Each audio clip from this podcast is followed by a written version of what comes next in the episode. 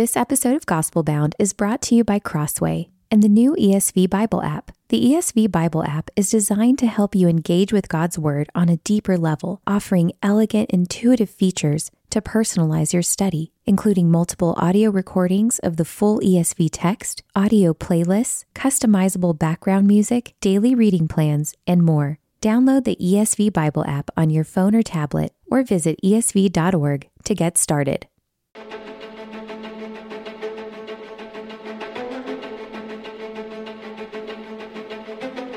This is Gospel Bound, a podcast from the Gospel Coalition for those searching for resolute hope in an anxious age. Wherever you're listening from, welcome. I'm your host, Collin Hansen, and I'm glad you're here for today's conversation.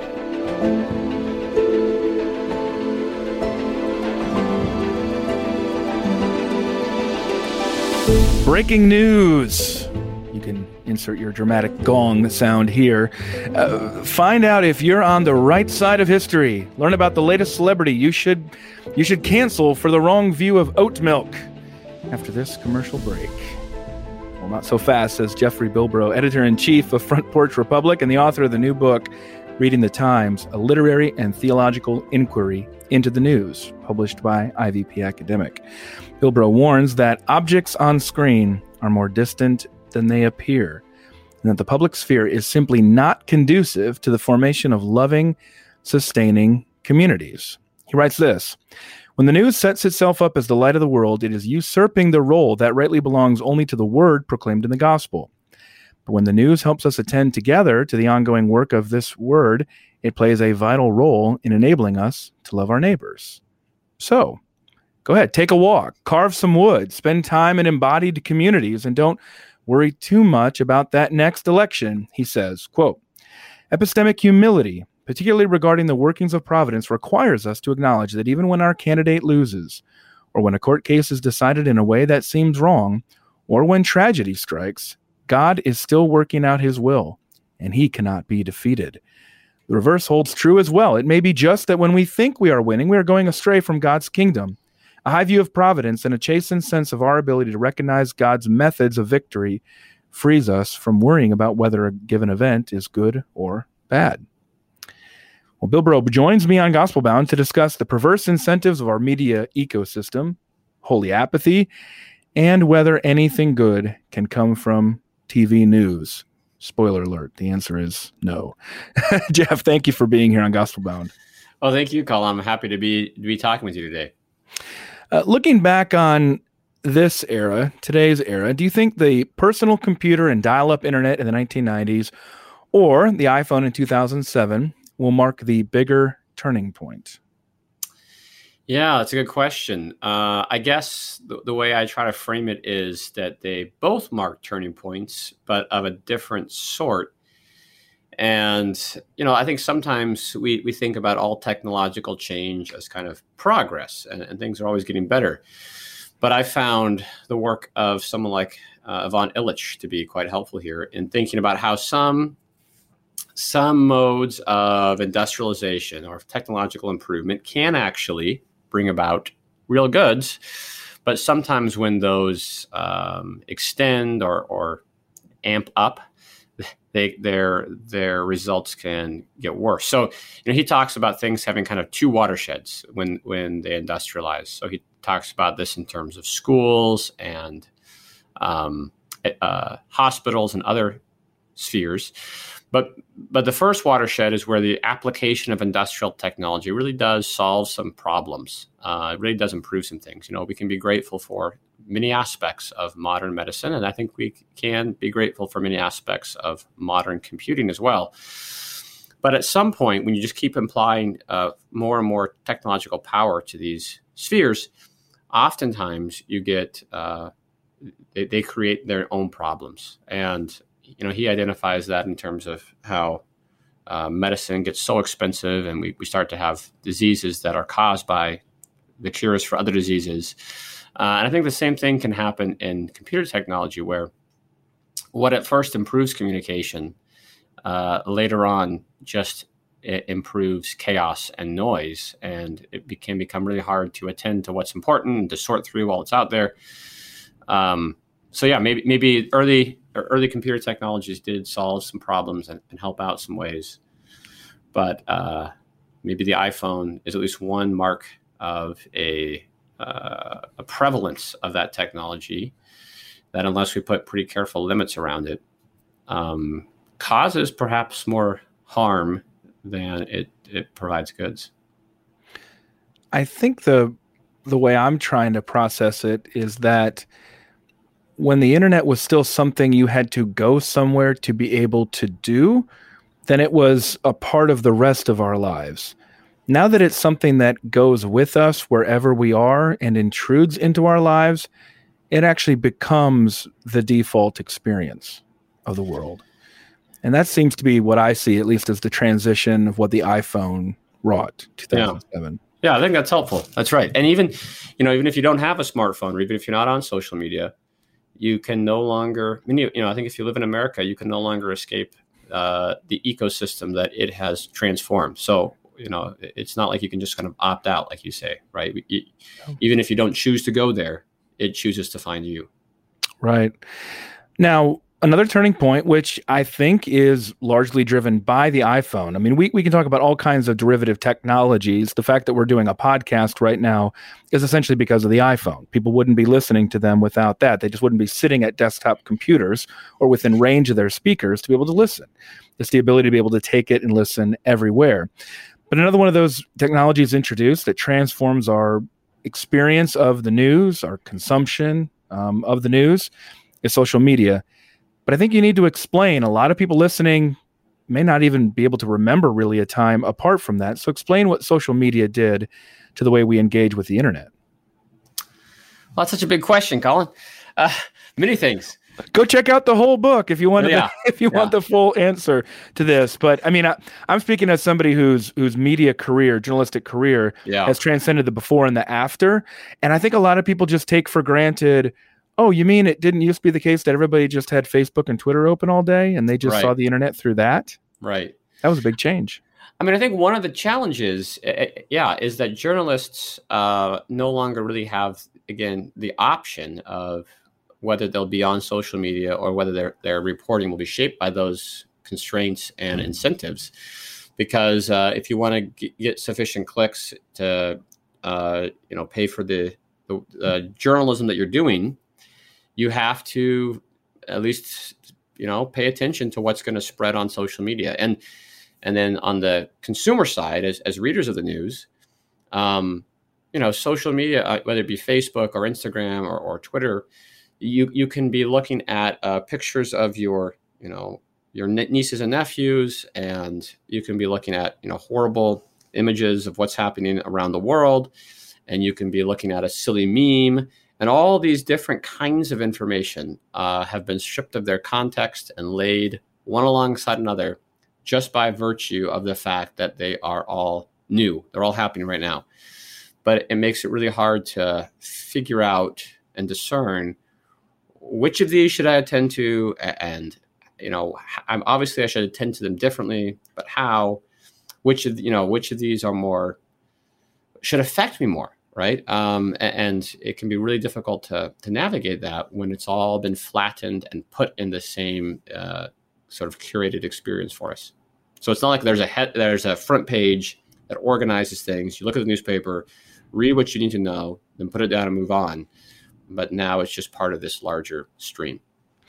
What if I told you, Jeff, that um, journalists at our elite institutions get evaluated and paid by how many people read their articles on the internet? If I told you that, what would you then tell me about how that shapes their vocation and how then, as a result, that shapes our perspective on what's happening in the world?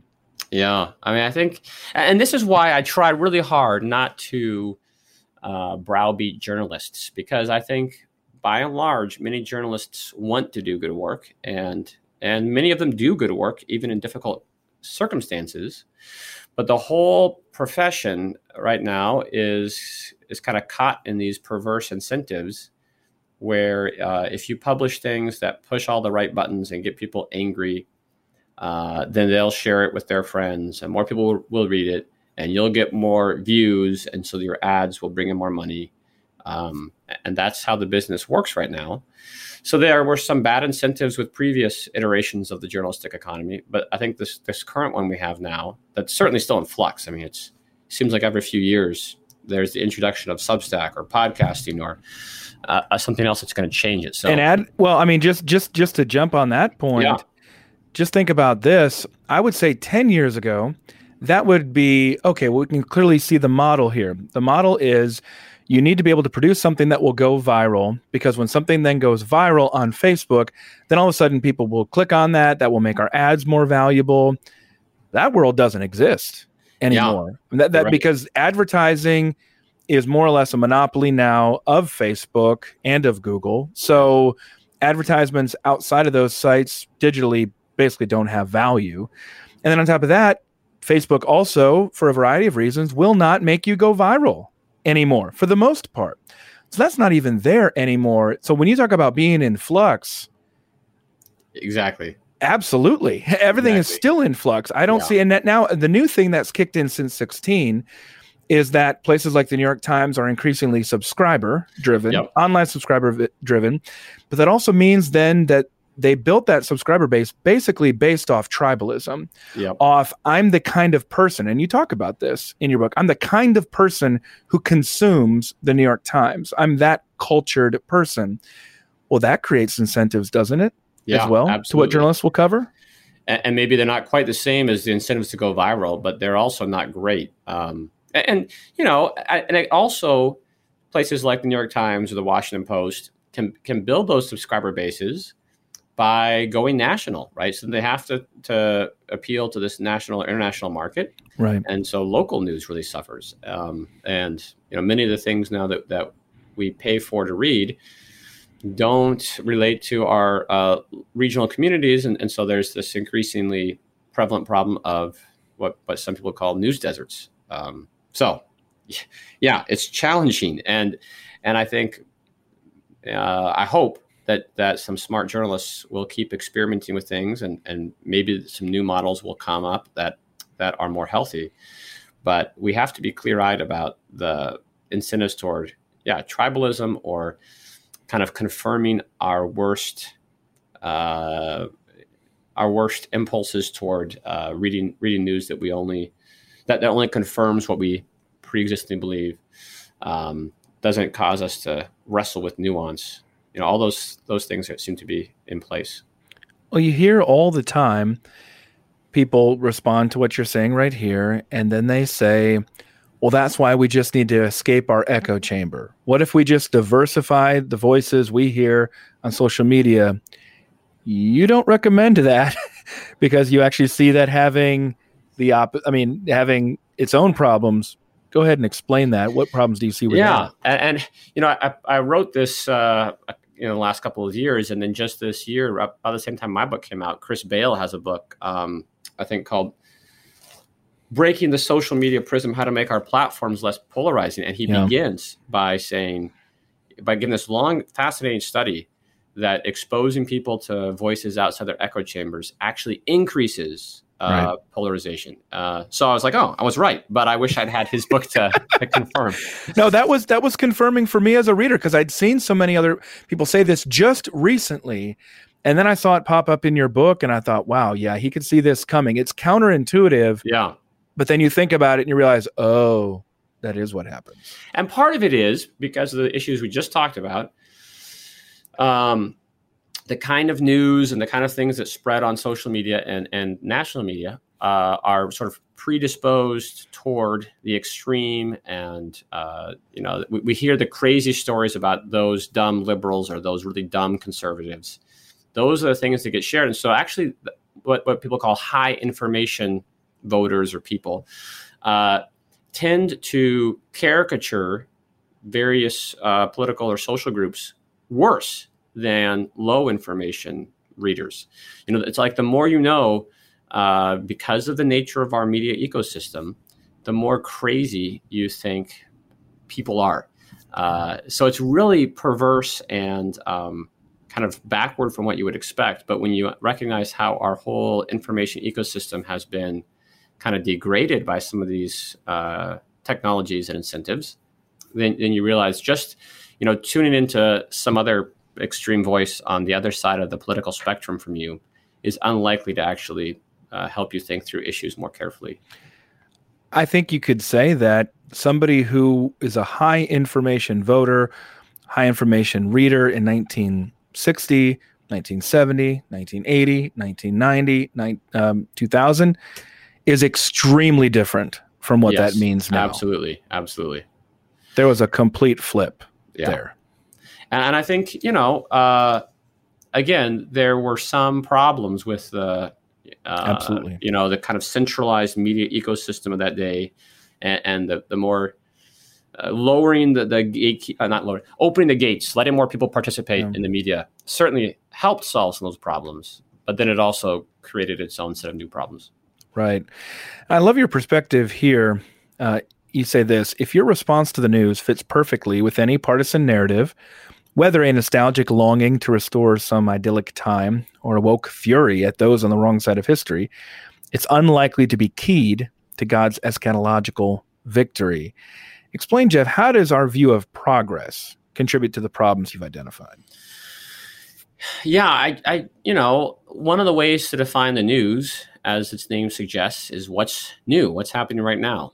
And I think that kind of uh, interest in what is current is a relatively recent phenomenon that that I try to show is caught up in this uh, Hegelian view of history as a progressive development of the human civilization, human condition, and and that can be narrated in all kinds of different ways, right? You can be a Marxist and narrate it towards uh, the communist um, vision of of a good society. Maybe more likely today, you would be some sort of a democratic liberal uh, you know not not in the political party sense but in the sense that like all nations and all human civilizations are becoming more uh, egalitarian and democratic and um, liberalism is spreading. Um, so there's different way or, or, or, a kind of a technological version that just shows how technology will continue to get better and better and, and that's the, the, the, the way that we mark the progress of history. But all these uh, I think are not really Christian and uh, and lead us to kind of overemphasize what's happening right now because we want to see how is my version my, my vision of history coming to coming to fruition. And christians should be uh, you know the way i read the bible uh, waiting for christ's second coming to bring about redemption and pretty uh, skeptical that anyone before Christ who offers that view of redemption is uh, false, is, is not not offering the true gospel. So, you know, we we can cheer when we see the kingdom in breaking in a broken world, um, and and be grateful for that. But we shouldn't uh, overinvest, put our hope in, in these instances, or, or try to see, you know, human progress as a kind of ushering in uh, Christ's redemption. So, you know, I, I, try to draw on, say, Augustine's two cities there, where he is responding to people in his time who had conflated Roman Empire with the spread of Christianity. And when the empire uh, takes these body blows, they think, whoa, you know, is God losing the battle? And Augustine says, no, we can never conflate the city of man with the city of God. You know, these, these cities are always overlapping. We're always part of these two, two uh, realms and it can be hard to distinguish them sometimes. But we've got to try because otherwise we're going to uh, become idolaters and uh, misplace the kingdom of God with some version of, of the human good. Uh, I'm just going to transition straight into this one. Have you ever seen someone who consumes a lot of news today on whatever platform become a better neighbor as a result of that? It's going to sound like a facetious question, but it's not. It's just a straight up question. Yeah, I mean, I want to say that that's at least possible, right? That that we can become more empathetic, or or I will say this. Sometimes I think, you know, during the pandemic, say sometimes people who try to understand as best as they could sort through the craziness and all this, there's a lot of voices. You know, what's actually going on? What are the real concerns? Could maybe speak up with greater wisdom in a school board meeting or in a church trying to sort out, you know, how, how to mask or not mask mask. You know, I, so I do know, say, some church elders or some people in these kind of with local responsibilities who really do a good job or try to of uh, sort of sorting through these broader uh, voices, you know, from a from a more national global perspective, and then bring that information to bear on these local decisions. But of course, they are fighting an uphill battle, right? Because these these decisions, you know, to take the pandemic because it's such a, a obvious example. Uh, these decisions about whether you know pastors or musicians or congregants should be masked or not masked, or uh, you know we should gather indoors or outdoors. They, they, we can't just have sort of real discussions about uh, these and make the right decision for our community because they get so caught up in the national politics. And uh, so, in general, it's been really counterproductive for helping us to love our neighbor well. And that's, you know, it's a tragedy because you would think that making more information available to everybody would help us all make more informed decisions. But given the, again, we've talked about in terms of the media ecosystem, that's usually not what happens. Want to try an emerging thesis on you. Okay. And you can pick it apart. All right. Okay. So, especially now, it's always been hard for somebody to just have to sift through all of the information on a given topic, given all the different topics we have to confront day to day, and decide for themselves which ones they're supposed to trust and how to make a decision. That's always been hard. How much more difficult is that now, of course, when the outlets have proliferated beyond anybody's comprehension? Okay. So, as a result, we're in a situation where not only is it harder for any individual to try to discern between source to source from topic to topic what's authoritative what's true what's what's right. But now we also have the same problems that we've always had which are that most people don't think that way. Most people find a perspective on the world that they launch onto latch onto and then they just stick with that and that becomes their interpretive grid for everything and that's often been politics so you sort of all of your conclusions are predetermined according to which team you're on. Most people do that because they simply can't sit they don't have the time, they don't have the ability, they don't have the understanding. It's just it's just beyond their grasp for very understandable reasons. Here's how I see people sorting out generally right now and I think this is almost in some ways replacing our political parties um, as they re- as they correspond to as they sort of map onto these media consumption realities. You have two options. You can choose conspiracy or you can choose credentials. Trust the credentials, trust the science, trust the experts, or trust the Facebook group, trust the email from your friends. Never trust the authorities in there you think there's any merit potentially to that thesis? Yeah, I mean, I certainly agree with your description of the landscape, and uh, you know, absolutely the human problem of not knowing what to trust and having to to trust other people to to guide us through information overload is only more acute now. The only thing I would sort of add, or maybe to that, is that you know even people on the say conspiracy side uh, often and actually goes both ways but you know often it's like the sort of celebrity who gives voice to that right. conspiracy right? Yeah. So you have your own alternative they're still an authority. They they're are still an authority yeah. yep. And and similarly even on the credential side you know it can become kind of a what's the right word? It, it's like this sort of mystical voodoo, like, oh, because you have this letter after your name, you can do no right. wrong and right and, and you are now you know because you you say you understand uh, the biology of viruses you're obviously an expert on how to persuade people or how to organize political or economic or, yeah public health or just right. public health decisions or school decisions yeah so Right. so like the credential thing is is a weird conspiracy too because uh like you know people who might be experts in one thing obviously don't always have expertise in other fields and i and i don't mean to suggest that those are coherent or logical. Right. I'm really talking about the mood and the the immediate reaction. yeah. Yeah. so essentially, there, there's the reaction of credentialed authority, boom, or just the reaction of I don't trust credentialed authority. I, I will say that one of the things I've come to understand in about myself in recent years is that many people who taught and raised me to be a political conservative were never political conservatives in any kind of historic or or coherent ideological sense. They were people who had rural instincts and hated the media. Yeah, and and I think you know, Collin.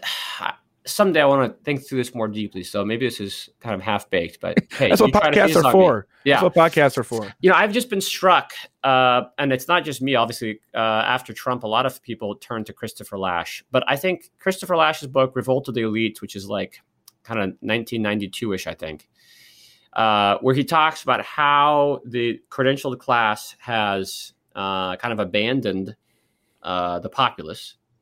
You know, and it kind of and it's a continuation or kind of follow up to his bigger book, True and Only Heaven, about the longer populist tradition in America Right. and how hey, populists aren't always uh, you know conspiracy theorists. They're oftentimes people who see the problems with credentialism Yep. and recognize how elites have have abandoned their responsibilities. Um, to me, that that those problems that Lasch identifies in the 80s and 90s have only been exacerbated. And so what you're seeing now is this this kind of the, the consequences of an elite class that really has revolted, that has given up on the populace. And then uh, a populace who, for lots of good reasons and then lots of bad reasons, uh, both, uh, no longer trusts the elite, right? So, you know, Right. So many of these problems come back to trust, right? Who, who do we trust? How do we know um, who we should trust? And that's why I, I try to talk about ways of um, restoring trust, even in, in limited ways, in terms of finding uh, people that you can belong to, that Right. you can feel uh, we belong to one another. We might disagree, uh, but we're responsible to and for one another. Uh, and I trust you. you know, even if I disagree with you on certain things, I trust you. And, th- and those opportunities and occasions just have become so much more rare, I think, in our, um, you know, social media shaped world. Well, a, a couple a couple years ago, just to take this in some some personal directions, a couple years ago, um, I'd published something about vaccines. I think it was during the measles outbreaks, and I just was not aware of the vir- virulent uh, response uh, that we were we were going to get to that. And so I was talking with one of my colleagues about it, and we just sort of shook our heads like, where are people getting this information? Why are they so confused about this? And then I stopped and I said, I started to list all the things that I don't trust about the government yeah. and all the things that are completely proven that the government had com- had totally lied Yeah. about and that media had been complicit in perpetuating those Yeah. lies. And I stopped and I thought this is an, an, an epistemological crisis. Yeah. I don't know who I'm supposed to trust and how. So my instinct says, okay, I don't really have any option here but to trust the doctors on this issue. But then I, I, I don't I don't trust the authorities on 20 other issues. So that's why I'm, I'm trying to say Right. that there's not some sort of easy answer. I wish there were this self-righteous approach where we could just say, why is everybody being so dumb? And here's Jeff Bilbro's book, Reading the Times, to be able to help give the answer. No, there's a Yeah. there's a bigger shift that's happening underneath that that makes things very difficult. And I'll I'll take this to to my community growing up. The best of my rural community growing up was because we attended to relationships over the course of generations in just the way you described right Yeah. there. The localism was the strength, the sense that you knew everybody would take care of you and that that was just a given because you were part of that community and if you needed any further incentive your parents went to school together your grandparents went to school together fought in the war together things like that there was just that was a for for a young person growing up, there was a tremendous amount of comfort that came from that. But it has changed in 20 years. Yeah. Because those people are not primarily attending now to each other in those relationships. They still do in a lot of ways. But see, now you have social media. Right. And I didn't know what everybody's politics were when I was growing up, but now I do. And holy cow, they are really extreme. I don't know if that resonates exactly. at all with what you've no. seen. No, I mean, I'll, I'll take those. And that's I think both of those are accurate, and I and I think Ross Douthat, uh, you know, he has a new book about his own struggles with I think Lyme's disease. It is it's Lyme disease. Okay. Yes, that's right. And how when he um, was you know trying to get that diagnosed and treatment, he experienced again and again the medical establishment writing off his his uh, experiences and symptoms and not not giving him straight answers. And I think you know, he, he said at one point, I think in one of his columns, that if you've gone through that kind of an experience, well, then it makes sense to not trust the vaccine, right? Like yeah. these guys have have not taken not, you know, their science has not helped me or ex- acknowledged my reality.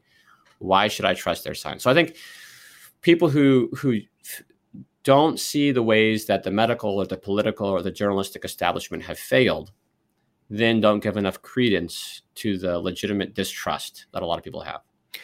You know, Jeff, I think you just taught me something there because the areas that I know professionally that I've worked in are media and politics. And I often get really confused with beloved family members of mine who don't seem to understand my cynical views on those two things that are hard earned from experience in those yeah. realms. Now, here's an interesting thing though. Early on in my marriage, I would often say, We got to go to the doctor for this. We got to go to the doctor. We got to talk to the doctor about this. We got to find out what the doctor is going to say. My wife would say, no, no, we don't. That's not, we can figure that out on our own. That's not a big deal. And I just kept thinking, what is her problem with doctors? Like, what? The, the, these are the people who tell us what's wrong. These are the people who help us. Her dad's a surgeon. Um, she knows what doctors know yeah. and what they don't know, and so she actually had much less trust in yeah. doctors because of the doctors in her family not because they were bad they're very they're very successful but because she has a more realistic perspective about their yeah. abilities and their their blind spots and i thought I mean, you're, and you're helping me to connect the dots here in ways that I hadn't quite done before. Of, yeah, that's I just don't have experience in that realm, so I'm apt to over trust, and I've had to learn that over time. Of doctors, in some ways, clearly they know what they're talking about in so many ways, but they also depend a lot on our self diagnosis, right, to be able to make decisions. And then you get a situation like this in Lyme disease where they just will not listen to you at all, and yeah, that's why I don't think there's some sort of neat narrative coming out of your book, except that we should give attention to those relationships that God has called us explicitly to tend to the physical neighbors, starting with our families and those other physical neighbors, our church. And that's one reason why I love this, this book so much. Now, I want to ask a, a skeptical question because I think it's going to be something that people will ask naturally coming out of your book. And I would say, do you think I shouldn't care or even watch the tragedy that unfolded at the Kabul airport in Afghanistan? Yeah, well, I mean, how could you not be aware, right? How could you not watch? But I do think, um, I guess what I would say is, I think it depends. Um, I, I, do think one of the strengths of American Christianity uh, and evangelicalism, in part because of its missionary focus, has been a real concern for you know international uh, relations and how, how how the body of Christ extends beyond national borders. So you know, I don't want. I think missions is good. I think caring for uh, people and you know both Christians, non Christians, other places is good. I think that the danger is uh, that we don't always recognize our own limitations. You know, so I have this whole section where I talk about early on about uh, what Charles Dickens terms telescopic morality. That sometimes we can uh, attend more with greater energy, emotional or spiritual energy, to issues that are far away about which we can do little. Right. Uh, and that, and, and then we, and then we actually have less. You know, we're limited people. We we have less energy and prayer and attention to uh, those close at hand. Of course, Dickens is a great example. Is this woman in a Bleak House who cares all about these African orphans and doesn't really do much to actually help them, but she's very uh, active, nevertheless, in organizations. And her own kids are basically orphans because she ignores them. So that's clearly an extreme. Um, but I do think it can be so easy to be emotionally uh, disturbed about these things. But then, you know, what what do we do about it? Do we just get all worked up and you know post about these things on Facebook and then forget? Did that really help anybody? Um, so I think what, what I try to, to really recommend in this is to, to be attentive to what our vocations might be. And I get part of this from Thomas Merton. You know, what is God calling me to attend in and be invested in? And I hope for some American Christians, it's Afghanistan, right? Uh, or it's Haiti, or it's uh, these other places. But I also hope that for them, it becomes a long term process of learning and dialogue and conversation and meaningful involvement, you know, both in prayer and uh, in physical things, so that it's not just, did you hear what you see the latest crazy thing that happened? What a tragedy. And uh, let's blame it on, you know, the people that I hate.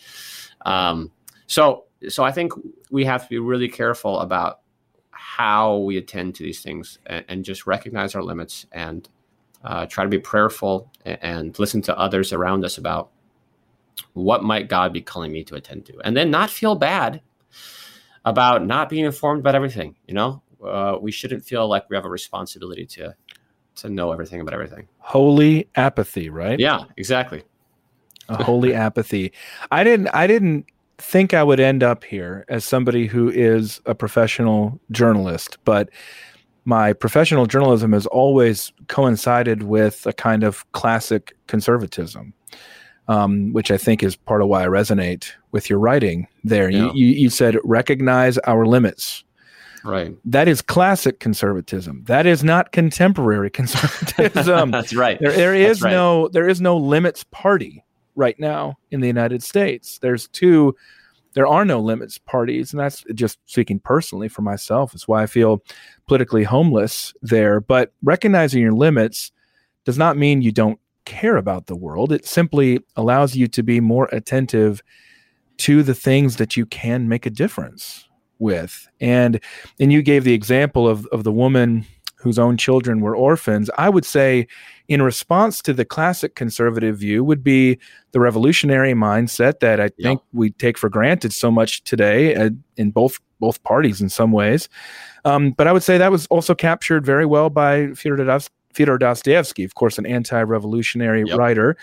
And one of the things he says so eloquently that goes along well with that, he puts in the words in one of his characters, humanity I love, it's just humans I hate. Exactly. it's the same concept there. It is easy to get wrapped up in a love for humanity, which actually becomes a license for evil. Yeah. Because you're exactly right. When you see the Afghanistan thing, you jump there straight from there to, and now it's time for me to grandstand in blaming whatever people I've already determined are at fault.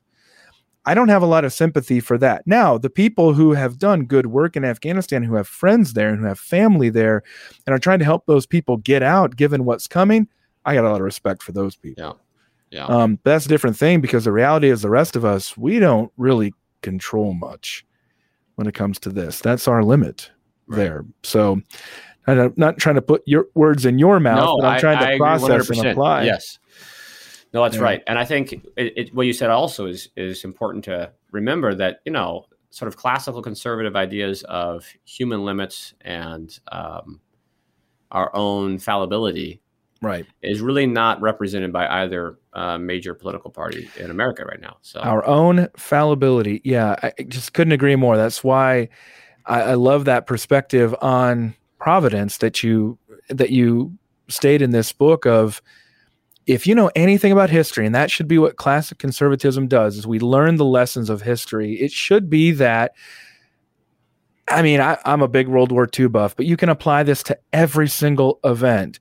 The moment when people seem to be at their pinnacle, when Hitler is on the doorstep of Stalingrad and they're just about to win the decisive final battle of World War II, is exactly the moment when he's going to everything's going to collapse yeah. on him. Just that's that's the lesson everywhere in history. So if you're trying to read the news to decide am I on the right side of history, good luck because the one thing we know is history will probably judge you harshly. yeah, yeah. I mean, that's the the great irony, I'm sure, about uh, our current political and cultural moment with this obsession about like, you know, uh, adjudicating the, the, virtues or vices of past people. Uh, that you know, in a hundred years, we do not know, you know, what that generation will judge to be our greatest faults. But we will be judged because we all have our own sins, right? Um, so we should be a little bit more, I guess, merciful. Uh, chastened.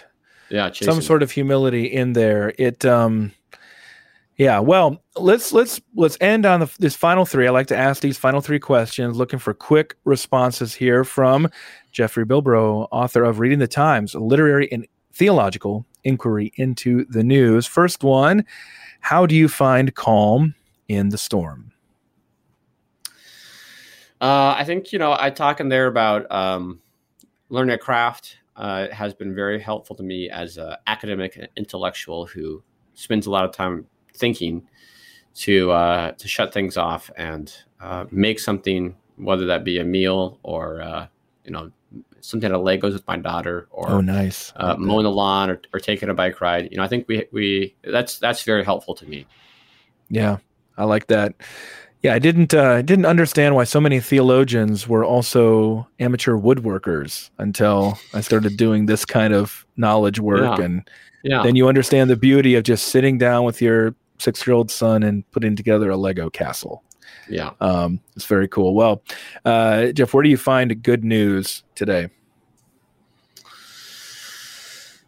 I, you know, I, I mentioned this in the book. I really and I and I just uh, read this uh, in World Magazine. I, I am so impressed with World Magazine's um, uh, compassion uh, hope awards. I think they call them. Yeah. Right, where they they profile these nonprofits around the country who are doing uh, the kind of you know. It, there's nothing headline worthy about this stuff, right? It's not like some scandal happened or or uh, they just transformed, you know, 10,000 homeless people to uh, whatever, right? These are people who are in the trenches, having worked at these these nonprofits for decades, but often don't get much notice. And you know, World sends a reporter out to to talk to them, talk to people they work with, and try to understand what makes them uh, so vibrant. And those stories always both encourage and um, and convict me. Right? How can I more radically live out the, the good news of Christ in my neighborhood? and, and those stories often, um, uh, yeah, they, they they do that. Help me with that. You give me a chance to caveat that if I've said anything in this podcast that could be construed as criticism of Mindy Belz or Marvin Olasky, I take go. it back. Two of my heroes, I take it back there are good oh. ways, redemptive ways yeah. to be a Christian journalist in ways that do raise awareness for good. And I think yeah. that's what you're talking about there. That is some of that news you can use. That is both inspiring, it's challenging, and it also gives you ideas of what exactly. you can then do, how you can love your neighbors. Yeah. That kind of journalism I will always uh, support. Last question, Jeff. What's the last great book you've read? Probably, uh, you know, I, I'm now, at, I guess I'm confirmed middle age, so I now have to reread books that I read, you know, as a college student uh, because I've forgotten them, and so I just uh, over over. That's why you teach them. That's why you that's teach exactly them. right. It's exactly right. But uh, you know, sometimes my class rotations, I don't get to read, read all the books I need sure. to read. So I, I recently reread Boethius's Consolations, and okay. man, that was a book I needed to read. Uh, so it, it had been a decade since I'd read it, and I'm a different person now, you know? Yeah. So I think returning to, to kind of that classic of the early Christian period was, uh, was quite helpful for me. Great. My guest on Gospel Bound this week has been Jeffrey Bilbro, author of Reading the Times, a literary and theological inquiry into the news, published by IVP Academic. And I can let's go ahead and say, as I said on social media, that it's been uh, it's been my favorite book that I've read um, this year so far. I'm always hopeful. Maybe there'll be a better one out there, but this has been one of my top recommendations for the year. So, Jeff, thanks for writing it. Thanks for joining me on Gospel Bound. Uh, it was a delight. Thanks so much, Collin.